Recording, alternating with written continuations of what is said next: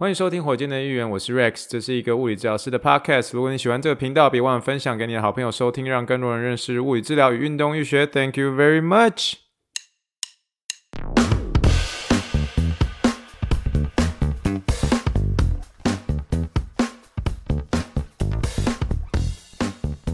Good morning, everybody！这里是火箭的预言，我是 Rex，这是第十四集，今天是十二月二十七号，十二月二十七号。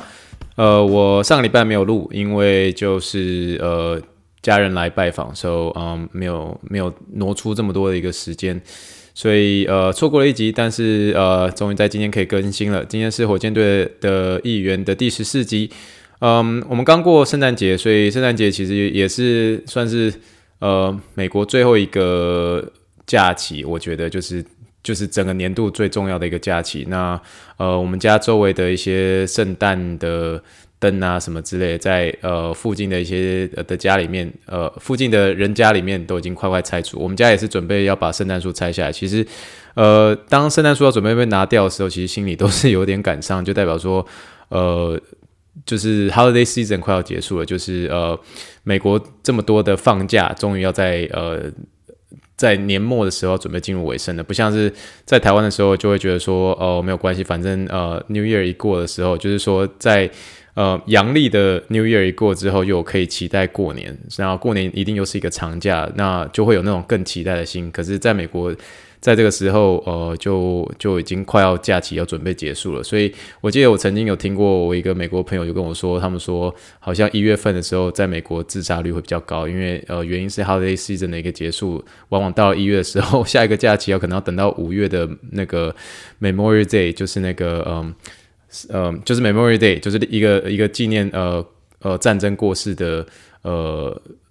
的战兵的这个。纪念日，总总之就是五月五月之后才能够放假，然后就会让很多人很忧郁啊。这个呃，holiday season 要结束了，这样。那我自己也是也是啦，但是就是呃，我是觉得其实上班对我本身就是一件很开心的事情，因为我觉得像我最近有呃跟嗯。另外一个在德州呃，San Antonio 还不错的一个好朋友，然后一起去读一些书，然后就发现，诶，在评估上面却有有一些新的体会、新的学习，尤其在动作的评估上面，所以我觉得蛮开心的。所以每天就有点像是在呃自己在当柯南，在唱猜谜这种感觉，这样。所以所以呃上班也是一种享受，所以呃。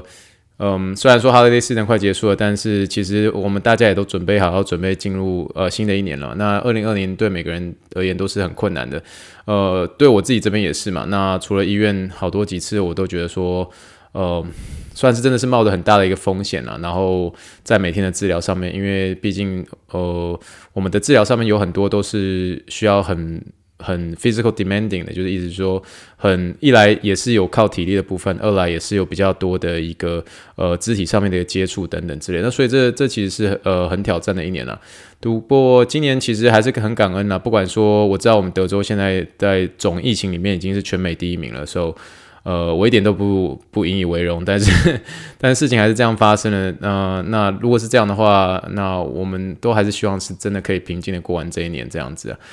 那呃，至于说疫苗上面的话，对我的同事们都已经开始陆续续都打了。那我们医院在打的时候，其实都还蛮有宣传的效果，就是打的时候就还拿一张牌子就。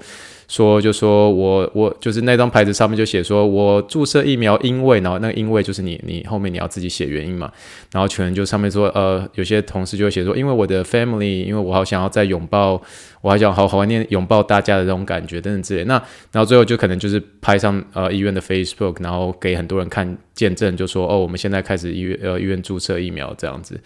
那呃某种程度上。这确实是有一些宣传效果了，但是话说回来，其实，呃，防护本身其实还是有很多更重要的地方了。那当然不用说，说了 N 遍了，像是戴口罩啊、勤洗手这些都是了。只是现在医院很去推，就是打疫苗这件事情。那我是比较不动于衷了。那其他的部分的话，呃，目前大家打完疫苗第一剂的人都说很 OK，然后蛮常听到都是说手会很酸、很酸、很酸。那这是目前有收到的一些呃比较呃比较有一些不身体不适的状况，但是大致上都还算很 OK 这样，所以嗯，这是目前呃医院所发生的事情这样。那回到圣诞节本身呢，呃，我还记得我以前在纽约的时候，我印象很深刻，就是英文不是很好，而且比较文化能力还不足嘛。那所以其实那时候，呃，以前以前我是在呃教会的教会的学校。嗯，念书这样，所以我念我以前是念男校，那念了六年这样。我国中跟高中都是念男校这样。那那是一个呃天主教学校，所以所以很习惯说 Merry Christmas Merry Christmas 这件事情。反正圣诞节到，我我以前我还记得我们在台湾的时候啊，就是不管是其他公立高中，圣诞节都不放假，因为那是行宪纪念日，然后也没有特殊的一个呃国定假期，所以在台湾呃圣诞节是不放假的。但是由于我们是教会学校，所以我们圣诞节我们是放假的，所以在那个时候我就觉得说，诶，还蛮开心的这样。那所以圣诞节对我们也是在那个时候是 big day。然后呃，现在的话，嗯，就是也受到以前那样的影响，所以讲 Merry Christmas 是一件非常稀松平常的一件事情这样。可是因为台湾比较没有所谓的让你学习文化能力的部分，那这样台湾你就不用 deal with 很多像是穆斯林啊等等之类的。那我还记得那时候在纽约的时候，其实我们那时候呃。在纽约，其实就很多像是穆斯林啊，或是犹太人啊等等之类，他们那些就不过 Christmas 的这样。那不过 Christmas 的时候，你当然不可能跟他讲 Merry Christmas。可是我还记得我那时候就是一开始就有放出这种错误，然后反正那时候就是其中一个呃穆斯林的。的美国人就跟我说，我不庆祝这个，他就说 I don't celebrate this，然后然后我就呜呜就吓到，所以那个时候印象就很深刻，所以你就会很常听到，其实在美国蛮常在呃广告啊各方面比较少人会直接说 Merry Christmas，大部分是说 Happy Holidays，那 Happy Holidays 直直接翻译就是说祝你有一个愉快的假期，所以他讲的就比较中立一点，就比较 neutral 一点，就不会这么样的有这个宗教的一个呃的代源性这样，那我还记得。但是就算是这样子哦，其实还是会有一些比较对他自己本身的文化或者宗教很强烈的分子，他是连你说 Happy Holidays 他都不想不想要你这样子跟他跟他说。所以我记得有一次也是一个穆斯林要准备离开的时候，我跟他说嘿 OK Happy Holidays，然后他也是这样转头跟我说 I don't celebrate this。然后完那时候我也都吓到，我想说我已经讲了 Happy Holidays，然后。从那之后开始，从那之后开始，我只要是我已经知道这个人是 either 是呃穆斯林或是其他的呃的宗教不庆祝耶诞节的这种，他们一旦要离开，我礼貌上就是很单纯的就说 Have a good night，Good night，Have a good night，就这样，就是 good 晚安就好了，不用涉及这边有的没的，我就觉得说这样子安全多了，所以从那之后开始，我很平常就是还是会讲就是 Happy Holidays，但是呢。这件事情其实，在我们医院有一个很大的不同，就是在纽约比较，大家会比较常说 Happy Holidays，但是因为我们医院是呃卫理公会医院嘛，那时候，所以我们是基督教医院，所以我不晓得是因为这样的原因，然后我们圣诞节的时候是很稀松平常的说 Merry Christmas。那另外，我觉得也有一个原因，是因为德州本身就是比较封闭，那所以德州的呃本身就是天主教徒啊，基督教徒就比较多，就不会像纽约这么样的呃分歧，就是这么样的呃有各式各样的文化的人在那个地方，这样呃就不会这么英文叫做比较不会这么呃没有像纽约这么 diverse 这样。那所以在德州，仿佛你讲嗯 Merry Christmas 其实是算还稀松平常。当然你，你如果看到一些呃印度人，或者是像我说的呃。比如说巴基斯坦人，这种你这样讲的话，是会比较危险？所以你还是会讲 Happy Holidays 比较好。可是在，在呃美国的话，白人跟白人之间，白人跟黑人之间，其实讲 Merry Christmas，在我目前的这间医院也是非常稀松平常的事情。但 again，如果你是呃会觉得是说要比较 safe 一点的话，你就直接讲 Have a good night。你可以完全像我一样，就是看得出来这个人有非常强烈的一个宗教代源性的话。你就不用特别的强调这个 Merry Christmas 这件事情，甚至连 Happy Holidays 你也不用特别。但是如果要最为安全的话，那当然 Happy Holidays 也是你可以使用的。所以就把我错误的经验跟大家分享一下。那这是我今天想要带到的一个圣诞节的一部分。这样。那另外有一件我自己也觉得蛮有趣的事情，那我很快的讲一下，就是呃，我觉得我我我妈妈以以前在带我跟我三姐的时候，其实。她其实算是蛮，虽然我们家算是蛮严格的，我们家以前零用钱发的非常非常非常非常少，这样，所以我们以前要买玩具其实是不可能的事情。可是圣诞节是我们一个很期待的一个一个节日，原因是因为我们一直相信有圣诞老公公，所以在那个时候，我妈妈一直都呃有告诉我们有圣诞老公这件事情，所以我们呃。十二月二十四号那天都一定会很早睡觉，然后就会跟我妈妈说说妈，你可以跟圣诞老公说我要什么什么什么。然后通常上，比如说我记得有一年我跟我妈妈说，因为那时候电视广告一直在讲昆虫的机器人，我就说妈，我好想那个昆虫机器人，可不可以跟圣诞老公说我真的很想那昆虫机器人这样。然后隔天出来就是一盒彩色笔。我跟你讲，就每年几乎圣诞老公都是给我们彩彩色笔这样，然后你就收到就会满满头问号，就说妈，你没有跟他讲那个昆虫机器人嘛？然后，然后我妈就说那个圣诞老公公他听不懂，然后我就想说 OK。有一年我记得更有趣的是，不是我妈妈，但是是我的另外一个亲戚。那亲戚 他说他那年收到是一个中药罐子里面里面放了三十块钱，然后他妈妈跟他说，那个圣诞老公说他当年破产了，所以只有那三十块钱。所以其实我妈妈，呃，这是这是我自己觉得我亲戚那边我觉得很好笑的事情。这样，那但我妈妈她其实一直以来，他们她算蛮用心良苦，她每年其实都会听到我们的心愿，可是她不见得听得懂。然后所以隔隔天大部分的时候都是蜡笔或者彩色笔，这是最常收到的圣诞节礼物。这样，那偶尔会出现一些新衣服等等之类这样。所以我还记得有一次，好像就是穿了新衣服，然后去跟我们班上的同学说，这是圣诞老公公送我们。然后我记得有些同学可能已经不相信圣诞老公公了，其实他们都没有主动告诉我。So，呃，which is nice。但是，嗯，但是总而言之呢，我们我知道我不我不知道圣诞老公公是假的这件事情呢，一直到我将近快要五年级的时候，我才不知道。那原因是那一年的时候，我们那一年我们又收到彩色笔这样。然后有一天，我三姐就是大我一年的三姐跑过来跟我说，就是大概是十二月二十六号或十二月二十七号的时候，就收到彩色笔的时候，然后她就跟我说说嘉豪，你知道那个嗯，圣诞老公公不是真的吗？我说吓一跳，说怎么可能这样？她就说你看这个后面，我发现这个就是在彩色笔的那个底部啊，我们看到有一个标签，然后上面写益州书局。然后有它的标价，这样，然后吓一跳，因为一周书局是我们家隔壁的一个书局，这样，然后我就吓一大跳。我说怎么可能？他说你要不要，你要不要跟我一起去一周书局看这样？然后结果我们过去看，然后我们就那边看到，然后我还记得是在那个玻璃柜上面最上面的那个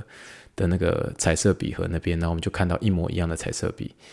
哦，然后那个那个时候当下我们才知道说，原来圣诞老公公是不是真的？然后是我妈妈一直以来就是。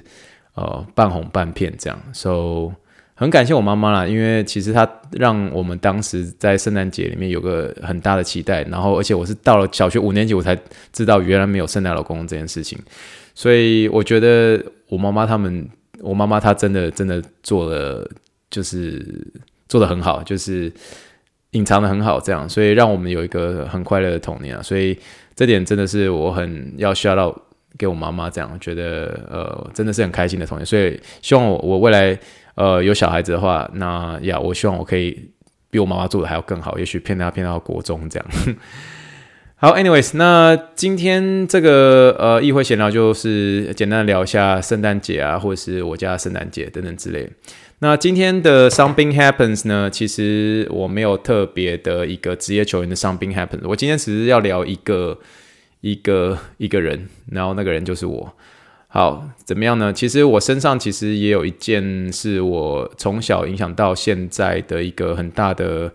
呃，它不是运动伤害，它就是一个一个 injury，就是一个伤害这样。那是这样的，我的右手的手肘，呃，一直以来都不是直的，都是都是都是歪的这样。那最主要原因是因为我在我一岁的时候，有一次我在类似可能。在地板上爬或是看电视的时候，然后呃，我那时候我的我的 我大姐啦，然后她那时候坐在那个电视机前面看电视，这样，然后那时候我妈妈就跟她说：“哎，不要坐那么前面，坐后面一点。”这样，那坐后面的时候，她其实没有看到我在后面类似爬或者是坐在那边，所以她一屁股压下去，就把我右手给压断了，然后是我的右手的，嗯，严格来说的位置其实是我的。呃，桡骨，桡骨的头这样，所以就是，呃，你如果看你的一个手肘，你如果把你手心手心向上的话，就是你偏向你大拇指那一端的一个呃骨头这样，所以那个时候桡骨就骨折。那骨折之后呢，然后就当然就是送去给医院看嘛。那那时候就是因为脱臼关系，所以我那时候我还我不记得那时候的事情，虽然有时候做梦的时候会一直一直有这个画面会出来。那那。只不过是我一岁的时候，所以那个其实画面其实三不五时会会曾经出现过，所以我都还记得类似是怎么样，可是很详细很详细不知道。但是就记得那时候，我我爸爸妈妈那时候告诉我就说，你那时候就一直哭一直哭，他们就觉得诶好像不大对劲，所以才去送去大医院这样。那总而言之呢，就是后来呃，因为这个骨折关系，所以有做这个呃，就是打石膏。那打石膏的时候，反正那时候就送给一个一个医生看。可是那时候我印象很深刻的是这件事情，我到现在我都还记得。就给这个这个医生看到，就说这个小朋友从小从现在开始都不能做任何有关于这个。狗趴的一个这个姿势，就是不能让他的手心去着地，去有任何的重量压在这个手肘身上，在我的右手肘，在在我的右手上面这样。所以类似像伏地挺身啊，类似像呃爬的这种动作啊，在那个时候已经会走了嘛，所以他就说这个东西要禁止。所以那是大概你想想看嘛，就是民国，好啦，步入年龄我没差啦，然后就是民国七十几年的时候啦。那所以你想想看，那个时候的呃，可能在台湾的物理治疗的一个知识没有这样的一个盛行之下，所以会传递这样的一个错误的一个观念。这样，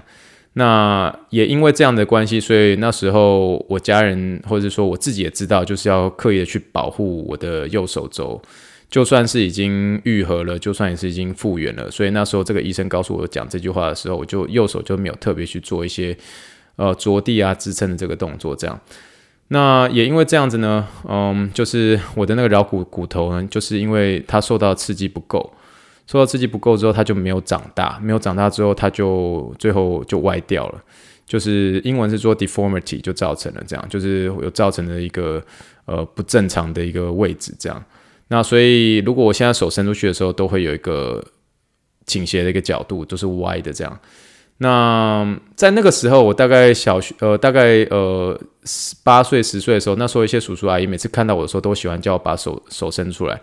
其实那时候我都其实说实在都没有很没有很有自信。可是某种意义上，我就觉得说，诶，好像每次我把手伸出来的时候，就会引起很多大家的注意，就说，诶，这个小朋友的手怎么是歪的这样？那那总之那个时候他们跟我讲的一件事情，我都很印象深刻，就说啊，这一行吼一年都唔免做兵诶啦，就是哦都不用当兵这样。然后那时候心里就是，然后我爸那时候就可能或者我爸妈就觉得说，哎，好像不用做兵安家贺，然后就觉得很好这样。然后呢，后来我还是当兵，而且还是当宪兵这样。总而言之呢，呃，后来其实呃最主要原因是因为其实我们的骨头啊，它其实在成长的过程当中，它需要长大是需要一定程度的一个刺激的，所以它有一个要一个纵向的一个力力量，才会让的成骨细胞有个足够刺激，足够刺激之后才能够长大这样。所以在那个时候的一个医生给我们是一个错误的观念，所以以至于我的桡骨骨头是小的，没有长大这样。所以我其实呃后来虽然是很幸运的，我的呃歪的一个角度大概是差不多八度左右这样。那如果说呃你要说一个医学名词的话，它是叫做 cubital varus，就是有点像是说我的手肘是往内内斜的，往内斜歪的这样。那这个往内斜歪的这件事情呢，呃，其实有或多或少影响到我我后来的打球，因为我很喜欢篮球，我很喜欢，嗯，打在大学的时候，我是我也打排球这样。那其实影响我的呃打篮球没有到很大，那可是影响到我排球就很大，原因是因为我在杀球扣球的时候，我扣下去的那一刹那，就是把。手肘完全伸直的那一刹那，其实我的手肘是会有点痛，这样，所以后来我大三的时候才转举球手，这样就是发现一来力量也出不来，然后二来扣下去的时候会痛，所以就没有刻意的去追求这个扣杀这样子的一个排球的一个动作，这样。那所以，所以这件事情其实就是影响到我很大，所以其实像现在我在带一些骨折的一些病人的时候，我就会不断的跟他们强调，就是说，呃，当你就是骨。骨骼以骨骼而言的话，它其实在身体的一个所有的结构当中，你现在可以想得到的，比如说是肌肉、呃肌腱、骨头、呃韧带，然后滑液囊，你可以想得到任何组织。其实骨头骨头的愈合速度其实算是还算蛮快，大概是第二块，然后第一块的话其实是肌肉本身，肌肉就是呃 muscle belly 的那个部分，就是在呃肌肉最大块、最肥大那个地方，然后再来就可能是骨头。那因为骨头它愈合的一个时间算是还算不错，如果呃没有这种分离性的一个呃，比如说像是呃像是应力性骨折好了，那你如果又没有其他一些慢性病，那再加上你的年纪差不多未满四十五岁，其实愈合速度很快，大概六到八周，大致上八十 percent、九十 percent 愈合是差不多这样。那在那样的情况之下，比如说差不多六周或者到八周左右，你就可以开始有一些 axial 哦，其实其实在那之前就要就有一些适当的一个呃 Excel loading，就比如说你今天可能是你的呃胫骨的呃应力性。呃的一个骨折，那如果没有说很很严重的话，其实如果是你可以的话，还是尽可能能够有或多或少的一个呃怎么样沉重的一个力量，其实都没有关系的。那因为这骨头本身是就是需要这样子的一个垂直力道的一个力量，才能够让成骨细胞得到刺激，得到刺激之后才能够增生这样。所以，呃，其实，在当时，呃，我就觉得那时候的一个、呃、医生没有给我这样的观念，以至于到我后面的一个手肘有这样子的一个 deformity 的一个存在。所以，其实影响而对我影响是蛮大的、那一一来是外观，就是每个人到现在，我还记得有时候在台上做一些，呃，就是徒手动作啊，或示范一些。呃，伸直的动作，然后学生或是怎么看到我的手的时候，就会觉得说，哎，我手怎么会这样？这样，就是很多人都会注意，都会跑过来会问我这样。嗯，所以呃，所以其实你看这个其实影响是很大的这样，所以但还好是说后面其实没影响到没没影响到我的运动太多这样，所以后来我以为那时候可以靠这个不用当兵，结果最后还是要当兵，然后但是但是呃最后。最后是还当了宪兵，可是我我印象很深刻，是我我的我很幸运，是我那时候原本要被分配到那个玉山官邸，那其实是比较硬的那种，因为比较硬的是指说你站哨是不能动那种。但是后来我记得我那时候在新兵训练的时候，他们就把那批要送去宪兵的人，然后站成一排，然后就就有一个人就走过来说：“哎、那个那个二十二号，因为那时候我二十二号，二十二号，你那个手怎么？怎么这样？伸直一点。”我说：“报告伸不直。”他说：“哎、”那你那你你是要被派到哪里？我说报告预预算官邸。他说你不要去预算官邸了，你这样手这样你怎么你怎么可以去那个官邸？不可以，去泰山。然后后来就去那个泰山装装甲宪兵的的一个部队的一个一个单位。但是我家在泸州，泰山离我家更近，而且那种那时候的哨啊，其实可以比较可以动，就不用像玉山官邸那些宪兵，呃是不能动。所以其实某种程度上，我这只手其实。呃，有在当兵的时候有帮上我一些些啦，so，嗯，但后来是当了兵了。但 anyways，就是这是我的一个小小的手肘的故事啊。那所以那时候，呃，我还记得以前的时候，有大学还有甚至有些同学会叫我怪手，因为手就这样歪歪的这样。但呃，总而言之呢，其实就是一个小小故事。有些时候我会分享给我病人知道，让他被我说服，就说不用担心去承重，就是你当你有一个适当的一个恢复期间的时候。呃，打完石膏，石膏拆除之后，而且在你的呃医生或者是你的外科医生允许的情况之下，呃，适当的承重是必要的，所以不用担心承重这件事情。尤其是你已经恢复之后，我当时是我恢复之后，这个医生也告诉我说不要去做承重这件事情，所以这个是完全错误的。那那这个就是分享给大家一个。虽然不算是一个伤兵，但是是我的一个小小故事，然后分享到呃有关于其实呃呃骨折之后还是要有一个适当的一个承重的力量，那安全的承重力量。然后呃，让这个骨头可以呃慢慢的呃可以长大这样。那记得在那个安全的承重的时候，要少一些扭力。所谓扭力就是像是剪力，就是意思说，比如说你今天回到我们这个胫骨本身好了，比如说是小腿骨那块骨头。如果你今天是一个应力性骨折的话，你垂直力力量是当然是可以，你可以去承重，你可以走路，可是尽量要避免一些 twist 的动作，就是去扭转动作，因为扭转会有剪力嘛，有剪力的时候，其实就是会对呃于这个比较脆弱的一个部位，它会。有比较大的一个压力会在这上面，所以呃垂直的力量是可以，可是要减少这个扭力或是剪力，这个是呃另外我可以跟大家分享的这样子。所以好，这就是今天的一个 Something Happens。那 Something Happens 就是在讲我这个骨折的小小故事。那最后呢，今天的临床英文。突然讲到这个临床英文哦，其实呃，为什么我想要跟大家设这个单元这个临床临床英文的原因，是因为我自己本身英文就不好嘛，那所以其实一路走来就是慢慢的英文从不会讲到会讲，然后嗯，所以所以我我我我中间经历一些很多很好笑的呃很呆的笑话这样，那我随便讲一个，就是当初的一个呃在纽约的一个诊所呢，我还记得当初有一个有一个。女患者的一个名字，然后叫做 Ariella，叫做 Ariella，然后这是她的名字哦。然后我记得那时候，因为那时候要进去之前，要进去诊间之前，你要先在外面叫她的名字。然后我那时候就是因为英文发音不好，原本是 Ariella，我把它叫做 Ariola。然后我一个同事听到之后就吓到，然后整个就是把眼睛就准备我就在敲门的时候，我就不断讲 Ariola Ariola 的时候，他就把我拉过来，我就怎么样？干嘛拉我这样？他说你在讲什么了？他就说你在讲什么？这样就小声跟我说。他说：“他说，他就说是 Ariella，不是 Ariola。”我说：“怎么样？为什么？”我等下告诉你啊。然后就反正最后这个病人离开之后，他说：“你去查一下 Ariola 是什么意思？”都 Ariola 一查一查不那什么一查一查则已，反正总之查了之后吓一大跳。Ariola 的意思是乳晕的意思。我把一个这么美的一个名字，把把病人名字叫成乳晕，你能想象吗？多么凄惨的一个失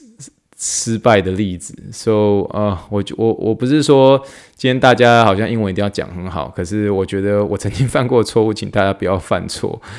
对，所以我觉得有些英文，我觉得讲到到位，我觉得还蛮重要的啦。那而且我相信，其实现在又越来越国际化，虽然因为疫情的关系，也许不会有呃在台湾的听众们，也许你不会有太多的外国人，但未来你永远不知道会不会你明天就突然接到一个外国人的时候，你或许有天你可以真的是在你的临床英文上面会需要有些琢磨，需要有些呃有些突破这样。那今天的一个临床英文，我觉得是也是影响我很大的一句话。那这句话呢，其实就要说，不要成为写病历的奴隶，不要成为写病历的奴隶。这句话的英文是说，Don't be a slave of documentation。今天有几个，就有几个比较大的字哦，big word，就是 Don't be a slave，slave 就是奴隶，不要成为一个奴隶。什么样的一个奴隶？写病历，写写病历这个字，documentation，或者是说有些人会直接把 chart 这个字，然后变成动词叫 charting，charting。所以 don't be a slave of documentation，don't be a slave of documentation，不要成为写病历的奴隶。这句话为什么影响我很大呢？原因是因为，嗯，那时候我刚进我们这个卫理公会医院，那就是因为这间医院很大，而且名声很好，这样，然后。那时候我刚来的时候，我适应其实没有很好，而且我怕，因为这个呃病例跟病例之间会做一些交换嘛，那所以大家都会看得到你你写完的病例。那我那时候英文很差，然后我们我们整个院所的呃我们整个 department 的里面的很多人都是非常具有知名度的一个物理治疗师，就很强这样，所以你就怕自己写的很不好，然后然后写很烂这样。可是那时候我们的 director，然后有一天看到我类似加班快要半小时四十分钟。他说：“Rex，你在干什么？”那时候我大概才这边上班才两个礼拜，然后我就说我在写病历，然后他突然停一下，他就准备进去他的那个办公室，他突然转过来就跟我说：“不要成为写病历的奴隶。”就是这句话：“Don't be a slave of documentation。”然后就是后面他讲一说：“Go home, Rex，就是赶快回家吧。”这样，所以那句话影响我很深。其实那时候他是不断提醒我，就是说你今天。你今天成为一个物理治疗师，其实你最大的重点其实是要帮助病人，而不是有太多的时间花书花在这个文书上。所以文书上的话，其实你就只是成为这些付钱的这些保险公司的这个奴隶而已。所以这对于物理治疗师而言，当然我当然知道说写病历，我们常说的 SOAP note SOAP note 这个 S O A P 这个我们要把它掌握很清楚。可是今天真的要定义一个成功的物理治疗师，你今天。病历写的超漂亮，好了，你的文字用的非常漂亮，都没有任何错字单字。可是你的评估很鸟，然后你的 你的治疗很鸟，这或许就真的是本末倒置。所以，呃，我觉得当初其实这句话给我很多的形式。所以，当我现在写病历，我没有到很混，但是我没有到说很认真，就是因为因为有些时候真的不用不用那么认真。就是我觉得基本的东西你要写进去，就是你的思考逻辑，然后呃能够有效率的把这个病历完成。可是你不用把每个巨细靡的写得很清楚，连病人昨天吃什么东西或者是几点吃药这些，有些是很重要没有错，可是不用写到详细到像是写一本故事书这样。这就是刚进来呃这间医院的我常犯下错误，一个病例就快了花了快要二十分钟。你会用一句英文，就是就看到这样的人，你会说 “Are you out of your mind？” 就是你你疯了吗？对吧？就是不用这个样子。所以不要成为写病历的奴隶。这句话分享给大家：Don't be a slave of documentation. Don't be a slave of documentation. 分享给大家这句话，影响影响我非常非常大。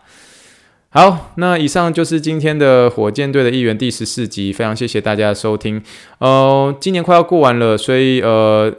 台湾好像呃。在疫情的呃当下，可能在跨年晚会上面也都是比较呃比较低调、比较小规模的办。那祝福各位听众们，呃，不管你们在跨年的时间或等等会去哪里，请注意你们的安全。那不管你是在美国，不管你在台湾，呃，都预先祝大家新年快乐，祝福二零二一会是一个很棒的一年，我们大家一起度过这一个难关。